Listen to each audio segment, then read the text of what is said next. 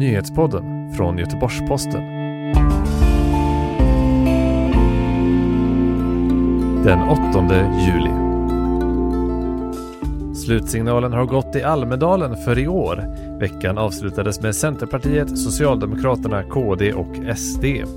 Försöker S bädda för Magdalena Andersson som partiledare? Och vad betyder det för framtiden att Ebba Busch Thor och Jimmy Åkesson lunchar? Mer om det strax, men först tre av dagens viktigaste nyheter.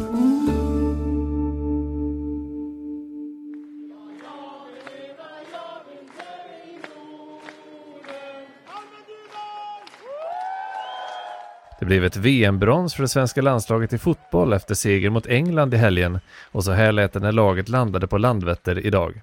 Ikväll firas de på Götaplatsen i Göteborg, men det blir utan målvaktshjälten Hedvig Lindahl som har lämnat återbud och istället reser hem till England av familjeskäl. Någon som däremot är på plats är GFC-mittfältaren Elin Rubensson. Jättekul med sånt här fint mottagande också. Men vi är, vi är glada och stolta.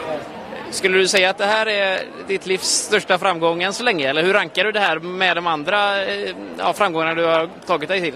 Ja, vi pratade lite om det. Eh, jag har ju ett OS-silver också. Eh, och det är ju väldigt stort. Sen, eh, jag har ju aldrig spelat ett större mästerskap än detta. Reporter var Joel Tivemo. Volvo Cars kinesiska ägare Geely varnar för att koncernens nettovinst för det första halvåret kommer att sjunka med 40 procent jämfört med samma period i fjol. Det skriver Dagens Industri och hänvisar till ett dokument som uppges ha lämnats till Hongkongbörsen. Under juni sålde Geely 90 875 bilar, vilket är en minskning med 29 procent jämfört med juni i fjol. Polen planerar att avskaffa inkomstskatt för unga under 26 år för att locka tillbaka de som flyttat utomlands för att jobba. Det rapporterar Financial Times.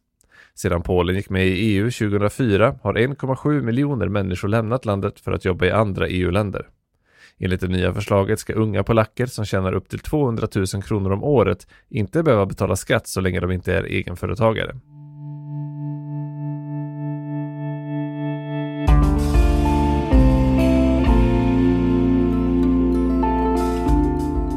Stefan Löfven drog till Ullared och lämnade Almedalen åt Magdalena Andersson. Är manegen krattad för att hon ska bli partiledare? Och föddes embryot till ett konservativt block när Ebba Busch Thor åt lunch med Jimmy Åkesson? Almedalens andra halva väckte många frågor som vi nu ska försöka analysera. Först ut i den andra halvan av Almedalen var ju Centerpartiets ledare Annie Lööf. Arne Larsson är politikreporter på Göteborgs-Posten. Annie Lööf ägnade ganska stor del av sitt tal åt att tala om varför Centerpartiet hade ingått januariavtalet och vad partiet får ut av det här avtalet. Varför får det så stor fokus? Har det påverkat Centern på något sätt, positivt eller negativt? Centerpartiet har ju egentligen kommit ganska skadeslösa ur det här. Om man jämför med Liberalerna så, så har ju de ganska svårt i opinionen men Centerpartiet står rätt stadigt.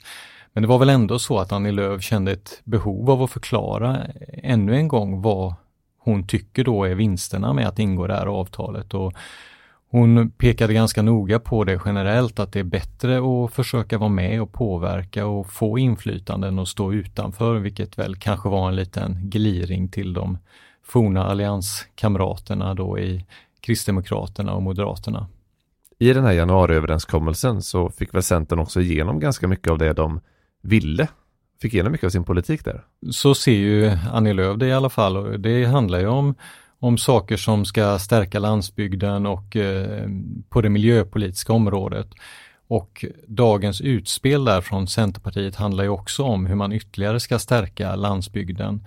Eh, landsbygden och det här att Sverige håller på att dras isär då, klyftorna mellan stad och land blev ett ganska stort tema under veckan och eh, Centern la fram ett skarpt förslag då på att man ska ha vissa skattelättnader för folk som bor i Norrlands inland. Då. Vi ser ju en eh, orimlig orättvis skatteklyfta mellan de som bor i stödområde A och B jämfört med övriga Sverige. De betalar ofta högre kommunalskatt och har sämre kommunal service än många andra. Det skapar ju en frustration hos de som bor där att de inte känner sig sedda.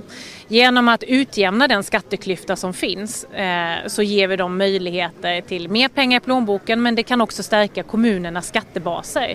Det vill säga att de får mer pengar för att kunna finansiera skola, vård och omsorg. Men ett sådant förslag att man ska få lägre skatt för att man bor på glesbygden Blir inte det ojämlikt eh, att man beskattar olika löntagare olika? Jo, det finns en rad knepigheter med det här, eh, gränsdragningsproblematik och så vidare. Eh, och kanske ska man se det i första hand som ett utspel.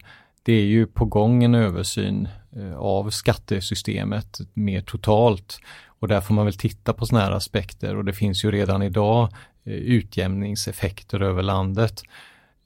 Men eh, sen är det ju också så att i många glesbygdskommuner så betalar man en väldigt hög kommunalskatt och man får mindre service. Så att det är klart det finns en problematik där som väl hon ville peka på i alla fall.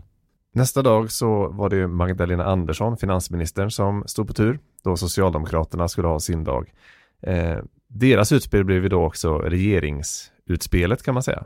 Ja, det kan man ju säga och det blev ju väldigt mycket ett utspel som passade en finansminister. För några veckor sedan så la ju Magdalena Andersson fram en rapport som visade hur mycket pengar som kommer att saknas eh, om vi ska upprätthålla den välfärd vi har idag under de kommande åren. Och det var ju på det temat som utspelet var också. Hon ville tillsätta eh, en välfärdskommission, alltså titta brett på hur vi ska upprätthålla välfärden längre fram. Och det handlar ju om, eh, alltså grundproblematiken handlar ju om att eh, svenskarna blir äldre, att färre är i arbetsför ålder och ska då ta hand om fler så att säga, fler som behöver plats på äldreboende och så vidare. Och till detta finns det också kopplat, eh, som man har pekat på, ett väldigt, väldigt stort behov av eh, fler personal, alltså mer personal i välfärdssektorn. Det nämndes en siffra att de kommande tio åren så skulle ungefär 55 procent av alla som går ut i arbetslivet behöva börja jobba inom välfärdssektorn. Och det är extremt mycket. De senaste tio åren har det varit ungefär 25 procent. Så det säger någonting om omfattningen av det som ligger framför oss. I sitt tal så pratar hon väldigt mycket om välfärd också och trygghet, så klassisk socialdemokratisk politik. Eh, hon pratar om skatter, att genom sänkt skatt så anställer man inga eh, sköterskor. Men hur rimmar det med den politik som hon faktiskt måste genomföra nu i det här regeringssamarbetet som de har? Mm, den rimmar ju verkligen inte fullt ut och det kanske är delvis därför hon är så noga med att trycka på de sakerna i sitt tal. Socialdemokraterna har ju lite ett problem där att de eh, har visserligen lyckats behålla makten men de har inte lyckats behålla makten över vilken politik man ska föra. Precis som vi var inne på tidigare då så är det ju Centern och Liberalerna som har lyckats trycka in en hel del i det här januariavtalet också. Eh, och det där är ju någon slags ett, eh, stans ett pedagogiskt problem som Socialdemokraterna kommer att få brottas med under hela mandatperioden. Att man dels då måste eh, stå och plädera och prata om en sak och sen i praktisk handling ibland genomföra någonting helt annat. Eh, så att det där är, det är en intressant problematik som hon som finansminister har att ta hand om. Det väckte ju viss uppståndelse också att det inte var Stefan Löfven som åkte dit utan eh, Magdalena Andersson. Varför gjorde de det valet tror du? Ja, det är ju svårt att veta exakt vad som ligger bakom, men jag tror faktiskt att en sak är, är, så banal, en förklaring är så banal som att Stefan Löfven är inte särskilt förtjust i Almedalsveckan. Eh, han tycker nog faktiskt att det är både roligare och viktigare att åka ut i landet och träffa folk. Sen är det klart att det finns någon slags PR-aspekt av det också, att han vill visa att han trivs bättre bland vanligt folk än eliten i Almedalen. Sen är det möjligt att det också finns någon sån här aspekt att man faktiskt vill eh, liksom ge Magdalena Andersson en chans att liksom bevisa sig. Eh, det talas ju mycket om det här ibland och vem som står näst i tur i Socialdemokraterna att ta över. Stefan Löfven eh, blev ganska motvilligt partiledare eh, för sex år sedan någonstans. Det är ju faktiskt inte helt otänkbart att han kliver av innan den här mandatperioden är över och då tror jag att man vill rusta en arvtagare på ett annat sätt. Det blev ju en liten stressad och svår situation när Mona Sahlin avgick och först Håkan Juholt tog över all den turbulens som följde där och sen att Juholt avgick och man faktiskt eh, fick leta ganska ordentligt innan man hittade en lämplig partiledare. Nu vill man nog mer liksom skola in någon i jobbet. Dagen efter då så kommer ju Kristdemokraterna, Ebba Busch Thor. Hennes politiska utspel överskuggades kanske en del av det faktum att hon hade valt att äta lunch med Jimmy Åkesson. Vi har landat i att jo, men det går nog faktiskt att ha politiska samtal även med partier som man står långt ifrån. Ja, det betyder ju att vi efter nio år i riksdagen har haft vårt första arbetsmöte med en, ett annat parti på partiledarnivå. Och det är klart att det är ju något som förhoppningsvis kan sänka tröskeln för, för liknande möten i framtiden. Köttbullar åt dem tydligen. Var det en slump att de tog den här lunchen tror du, precis under Almedalsveckan? Nej, självklart inte. Alltså Almedalsveckan det är ju ett ständigt pågående tryck där och eh, även om partierna har varsin egen dag så är det ju inte alltid man lyckas få så himla mycket uppmärksamhet. Så om man då kan kuppa på det här sättet och, och snå åt sig uppmärksamhet i flera dagar, då, eh, då har man ju verkligen lyckats med någonting och det lyckades ju Ebba Busch Thor och Jimmy Åkesson helt klart med. Så att det var nog ganska välplanerat. Men hur ska man tolka det här eh, mötet? Har Jimmy Åkesson rivit ännu en mur i den svenska politiken? Ja, på kort sikt så måste man nog se Jimmy Åkesson och Sverigedemokraterna som de stora vinnarna av det här mötet. Det har ju varit hans eh, plan och dröm och förhoppning under massa år att bli så pass rumsren så att andra kan prata med honom och nu är ju den första barriären bruten. Sen återstår det väl att se. Det är klart Kristdemokraterna och Sverigedemokraterna på egen hand, de kommer ju ingenstans. Eh, de har 23 procent ungefär bakom sig och även om det är mycket så räcker det ju inte till någonting. Så att Jimmy Åkessons förhoppning som han också gav uttryck för under gårdagen, det är ju att även Ulf Kristersson ska ta samma steg och börja prata med honom och då är vi ju där liksom i det här början till ett nytt konservativt block som Jimmy Åkesson brukar kalla det och som han har drömt om i några år. Vi återgår till Kristdemokraterna för en stund. Vi ska komma tillbaka till Sverigedemokraterna lite senare. Eh, sakpolitiskt då, vad var hennes förslag? Ebba Busch Det handlade om vården och att det ska bli lättare att få vård i hela landet. Eh, och det ligger ju i linje med det Kristdemokraterna har drivit ett tag. De vill skrota landstingen och eh, göra vården statlig. Det menar de då skulle underlätta för eh, patienterna att, att få närmare till vård för svåra sjukdomar. Du skriver i din analys av Ebba Busch tal att eh, den hon verkligen utmanar, det är Ulf Kristersson. Hur eh, menar du då? Ja, Ulf Kristersson är ju den som formellt så att säga är oppositionsledare, men det känns som att Ebba Busch kanske är den som i praktiken är det, eller, eller i alla fall strävar efter den rollen. I sitt tal så häcklade hon ju de forna allianskollegorna Centern och Liberalerna ganska friskt. Och eh, samtidigt så bjöd hon ju in den nyvalda liberalledaren Nyamko Sabuni till att komma tillbaka till det borgerliga lägret. Och den här lunchen med Jimmy Åkesson, det är också en liksom väldigt aktiv handling så att på något sätt känns det som att det är hon som liksom bryter väg där och, och, verkligen beter sig som en oppositionspolitiker fullt ut. Så att ungefär så. Borde Uffe vara rädd för det här? Ah, ytterst bestämmer ju väljarna det här och Moderaterna är ju fortfarande ett betydligt större parti än Kristdemokraterna men det är klart lite grann kanske det borde stämma till, till eftertanke att hon lyckas så väl i den här rollen och uh, utstrålar så mycket självförtroende. Det är säkert en, en sak som man i alla fall talar om inom det moderata partiet. Vi har ju varit inne lite på Jimmy Åkesson och Sverigedemokraterna tidigare. Eh, vi har avhandlat lunchen så vi skippar den nu, men Jimmy Åkesson då på sitt tal. Han hade på sig en t-shirt och skilde sig lite rent estetiskt från de andra. Vad lämnar han för intryck?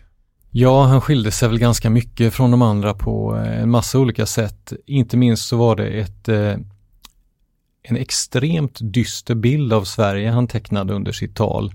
Eh, det var egentligen ett totalt moras, ett land där ingenting fungerar. Det är gruppvåldtäkter och gängkriminalitet och folk vågar inte gå ut varken på dagarna och kväll, eller kvällarna. Och, ja, han sa ju rakt ut egentligen att de andra politikerna har förstört det här landet.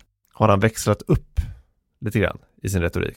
Ja, det här att, eh, att de andra har förstört vårt land har han i och för sig sagt tidigare, men jag skulle nog ändå säga ja, att eh, det är väl lite så att han känner att andra har tagit ett steg i den här riktningen också och kritiserat eh, Sverige ganska mycket och pekat väldigt mycket på problemen. Han har fått med sig folk ganska mycket på den problembeskrivningen med gängkriminalitet och så. Det har blivit ett mantra och det spelar ju ingen roll eh, hur många siffror som Brottsförebyggande rådet eller polisen tar fram om att det faktiskt, det dödliga våldet ser ut ungefär som det har sett ut alltid, så har den bilden fäst sig väldigt mycket och jag tror att det där tycker Jimmy Åkesson är helt förträffligt och kanske då att han vill ta ytterligare några kliv i samma riktning här. Det politiska utspelet handlar ju inte alls om det här i och för sig. Eh, det handlar snarare om bistånd. Vad var det han ville genomföra egentligen? Ja, då säger man att man ska titta på biståndspengarna och styra dem så att länder som har regler eller lagar som eh, försvårar livet eller kränker eh, homosexuellas rättigheter på något sätt, eh, de ska vi inte ge biståndspengar på samma sätt. Och det var ju ett lite Ja, jag tolkar det som ett eh, försök eller en ambition från Sverigedemokraterna att bli ett mer vanligt parti så att säga. Det är ju inget parti som har utmärkt sig särskilt mycket i de här frågorna tidigare, eller ja, snarare har de utmärkt sig på det sättet att de brukar inte delta på Pridefestivaler och sådär. De brukar eh, vara ganska eh, fodiga vad gäller hbtq-personers rättigheter här på hemmaplan, så att på det sättet var det ju lite, eh, ett lite annorlunda utspel. Men tittar man på Sverigedemokraternas opinionskurva så att säga så har de ju faktiskt stannat av lite de senaste åren. Man har nått väldigt högt men man har stannat av. De växer och växer och växer inte som de gjorde förut. Man brukar säga att vi ligger lite efter Danmark rent politiskt. Att Dansk Folkeparti kom först, sen växte Sverigedemokraterna. Nu har ju Dansk Folkeparti störtdykt och inte alls det starka parti som de var tidigare. Kan man vänta sig samma sak i Sverige eller vad talar för Sverigedemokraterna respektive mot dem? Det är ganska svårt att, veta egentligen för att Sverige har ju ett annat politiskt landskap än Danmark. Eh, här har ju diskussionen mycket handlat om eh, att Sverigedemokraterna har isolerats och stått utanför hela tiden och att en del politiska bedömare menar att det är det som är själva eh, orsaken till att de växer hela tiden, att de blir mobbade och så. Nu har ju första steget tagit mot att bryta den isoleringen i och med att Kristdemokraterna då har haft den här lunchen med Jimmy Åkesson. Eh, så att nu förändras ju spelplanen lite granna. Det är möjligt att de kommer in mer i värmen. Om de kommer att lida av det eller inte är ju svårt att säga. Men jag tror att den händelsen som hände här i början av veckan kommer att vara väldigt avgörande. Både för hur den politiska kartan i Sverige ser ut i framtiden och för hur Sverigedemokraterna utvecklas. För det är klart att om de vill fullt ut komma in i värmen så kommer det också krävas att de anpassar sig och kompromissar. Så att det där blir också en sak att se längre fram hur Sverigedemokraternas väljare, eh, vad de tycker om det. Tack så mycket Arne för att du var med och analyserade Almedalen med oss. Tack. Du har lyssnat på Nyhetspodden som sammanställdes 15.30. Ljudklippen i fördjupning kom från TT. Jag heter Andreas Granat och vi hörs igen imorgon.